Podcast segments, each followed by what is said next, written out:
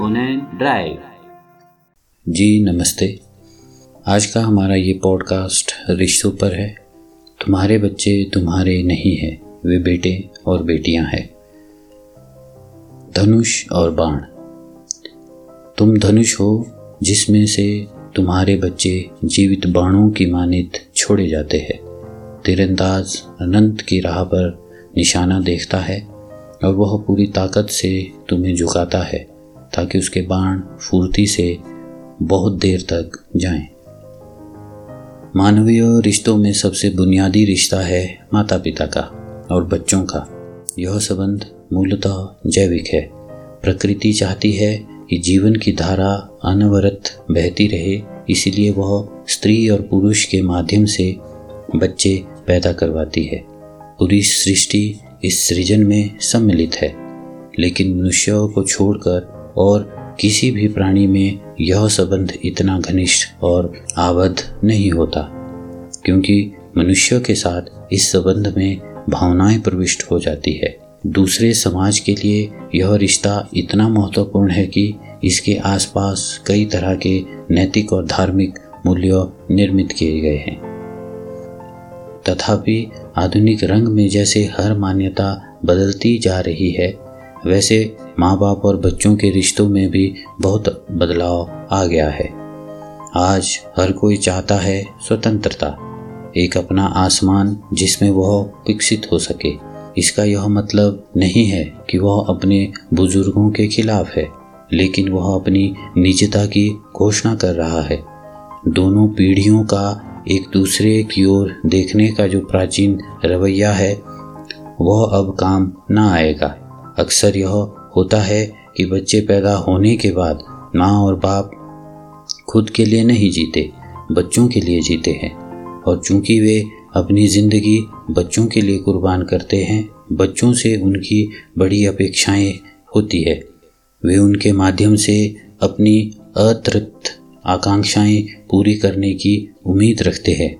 लेकिन जैसे जैसे बच्चे बड़े होते हैं, वे व्यक्ति बनने लगते हैं। उनकी अपनी निजता, अपनी पसंद, नापसंद विकसित होने लगती है। वैसे वैसे घर में एक संघर्ष जन्म लेता है। जैसे ही बेटा पुरुष होता है और बेटी स्त्री, वैसे ही बेटे का अहंकार पिता के अहंकार से टकराने लगता है और बेटी के भीतर खिलती हुई स्त्री माँ के स्त्री तत्वों से स्पर्धा करती है।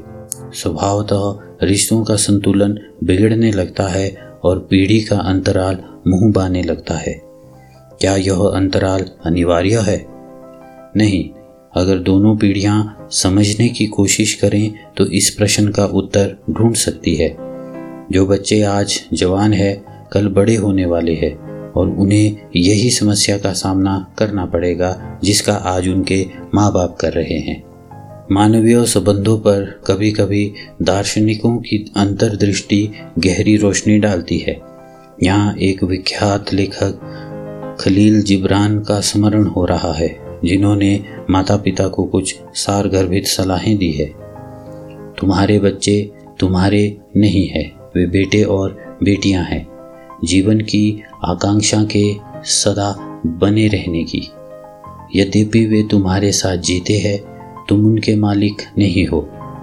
तुम उन्हें अपना प्रेम दे सकते हो, विचार नहीं, क्योंकि उनके अपने विचार है।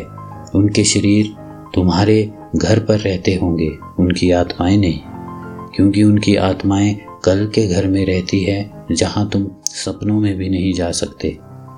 यदि माँ बाप इस भाव से बच्चों को बड़ा करें कि उनके पास जीवन की धरोहर है तो अत्यधिक लगाव और अपेक्षाओं से जो निराशा झेलनी पड़ती है, उससे वे बच जाएँगे।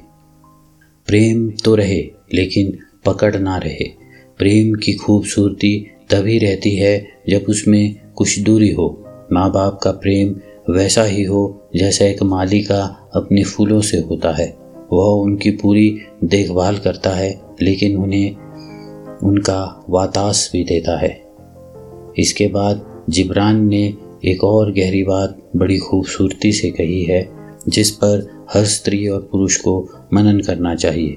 तुम धनुष हो, जिसमें से तुम्हारे बच्चे जीवित बाणों की मानित छोड़े जाते हैं। तीरंदाज अनंत की राह पर निशाना देखता है और वह पूरी ताकत से तुम्हें झुकाता है, ताकि उसके बाण फुर्ती से बहुत देर तक जाएँ।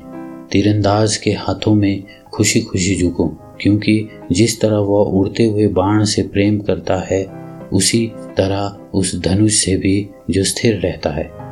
माँ या बाप बनना एक अवसर है, जो जीवन ने दिया हुआ है। जीवन का एक हिस्सा आपके हाथ में है, जिसे आपको शिल्पित करना है। उस रचना का आनंद लें और फिर उसे उसका जीवन जीने के लिए मुक्त कर दें। आप अपने बच्चे को जितनी स्वतंत्रता देंगे उतना वह आपके प्रति कृतज्ञ रहेगा और यही संस्कार वह अपने बच्चे को स्थानांतरित करेगा। यही नहीं, वह आपसे गहरे में जुड़ा रहेगा।